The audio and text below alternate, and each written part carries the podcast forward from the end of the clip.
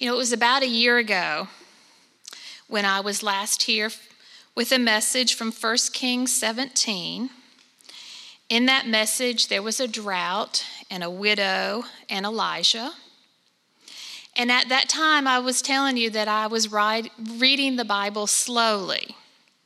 So even though my focus today is a mere two chapters later, I want to assure you that I'm not reading it that slowly.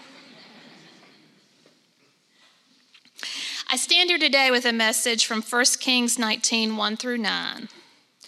Much has been unwritten in my head, but it has dwelled within my heart for some time.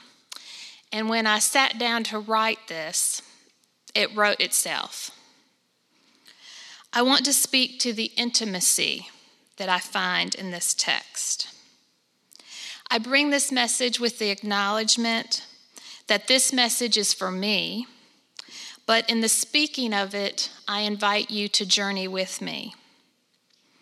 You see, I hold a deep, firm, and absolute knowledge that the living God is amongst us. I hope that in this share, something of nourishment will be provided to you. A bit of the background Elijah is present to some magnificent God appearances that happen a little bit before the text that I'm focusing on today. In chapter 18, there's a showdown between God and the 850 prophets of Baal and Asherah, who, by the way, are the prophets who are eating at the table of Queen Jezebel, who is ruling the country. Now, Queen Jezebel doesn't like Elijah, and she holds great influence over her husband, King Ahab. So Elijah sets up a sacrifice, and the 850 prophets set up their sacrifice. And Elijah says, Go on and call on the name of your God. I will call on the name of the Lord. And the God who answers by fire, he is God. Well, later on, Elijah taunts all the prophets shout louder. Surely your God is going to show up. Perhaps he's a little busy right now, but if you speak a little louder, perhaps he will come. So those prophets, they shout louder, they slash themselves with swords, now, about midday, they continue, they get into a frenzy. It becomes the time of the evening sacrifice. There is no response. Their gods have not shown up. But, spoiler alert, the God, the living God, does show up, consumes both of those sacrifices and those prophets' very own lives are ended. Bonus two, the three year drought that has been happening is over. So here we have the Elijah, Elijah the prophet who is witnessing God's power. He has been faithful as the prophet of God. So you would assume then that Elijah's doing very well, feeling pretty invincible that assumption would be wrong. Now, Ahab told Jezebel everything Elijah had done, how he had killed all the prophets by the sword. So Jezebel sent a message to Elijah May the gods deal with me, be it ever so severely, if by this time tomorrow I don't make your life as one of them. Elijah was afraid and ran for his life. When he came to Beersheba in Judah, he left his servant there, while he himself went on a journey into the wilderness. He came to a broom bush and sat under it and prayed that he might die. I have had enough, Lord, he said. Take my life. I am no better than my ancestors. Then he lay down under the bush and fell asleep. All at once, an angel touched him and said, Get up and eat. He looked around, and there by his head were some bread baked over hot coals and a jar of water. He ate and he drank, and he laid down again. the angel of the Lord came back a second time, touching him, and said, Get up and eat, for the journey is too much for you. So he got up and he ate and he drank. Strengthened by that food, he traveled 40 days and 40 nights until he reached Mount Horeb, the mountain of God. Then he went into a cave and spent the night. The prophets of a competing God have been shown to Elijah and to the people that they were non living, they were wooden, they were consumed by fire, but, and not real. But Elijah does not give a hallelujah. The rains came, but Elijah did not celebrate the ending of the drought, knowing that the flourishing of the land and nourishment would begin again. Elijah was afraid and he ran for his life.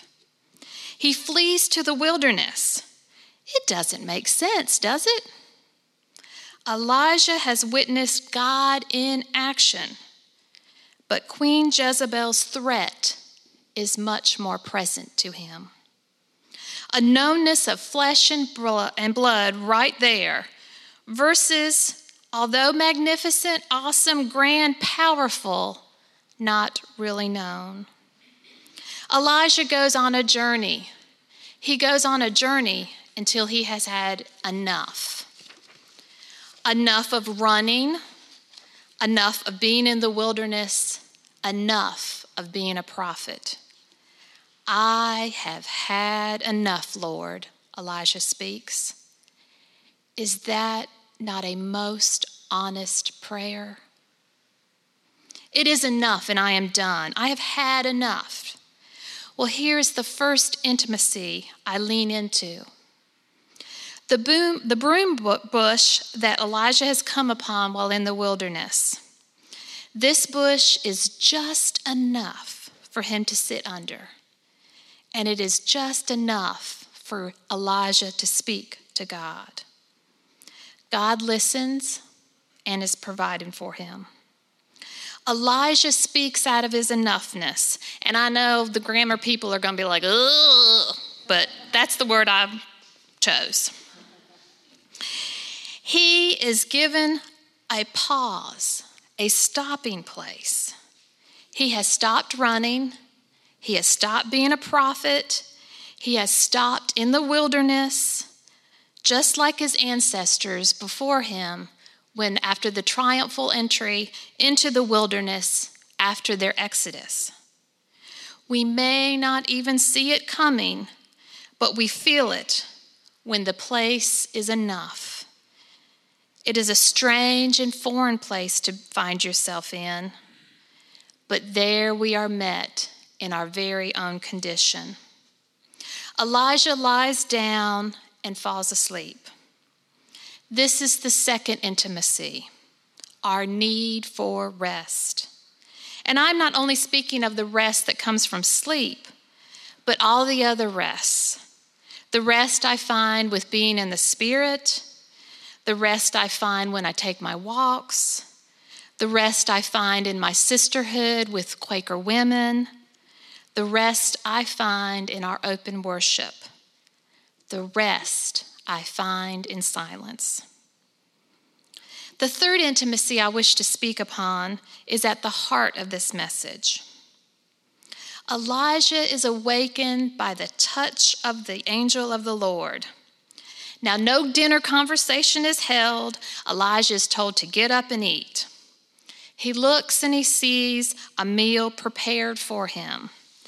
Bread has been baked over hot coals, and there's a jar of water. Elijah eats and drinks and lays down again. Elijah has been provided for. Now, a second time, an angel of the Lord comes and awakens Elijah. And a second time, he is told to get up and eat. This time, however, there is an acknowledgement.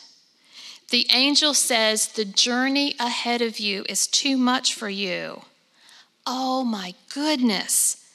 The living God knows us so well, knows our limits, knows when we cross over into the enoughness.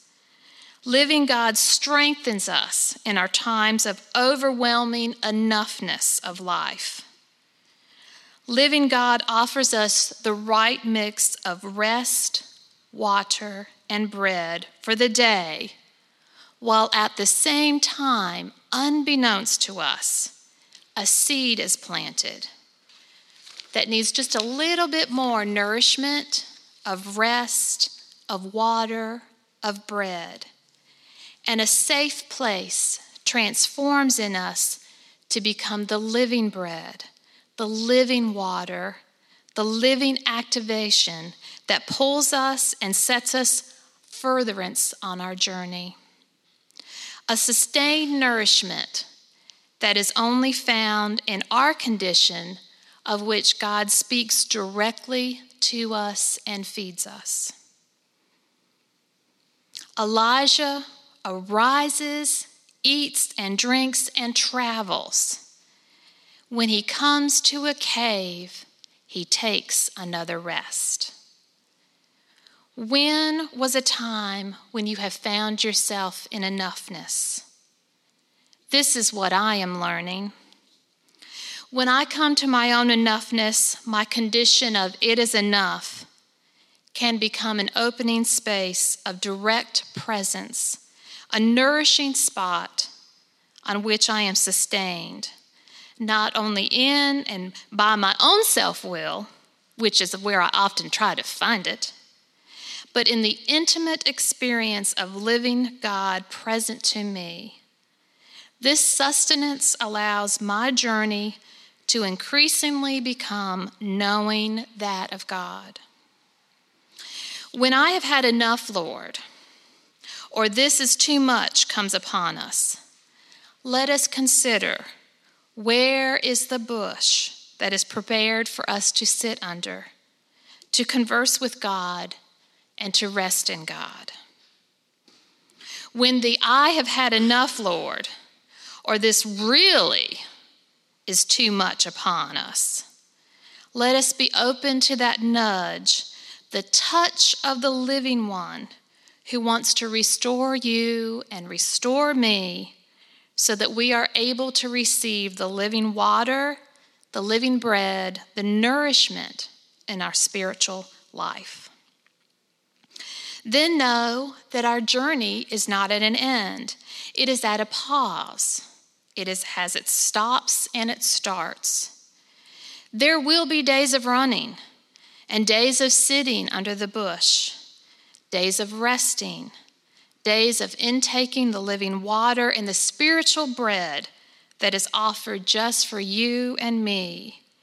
And together, we then arise and continue on our journey, the journey ever towards our living God.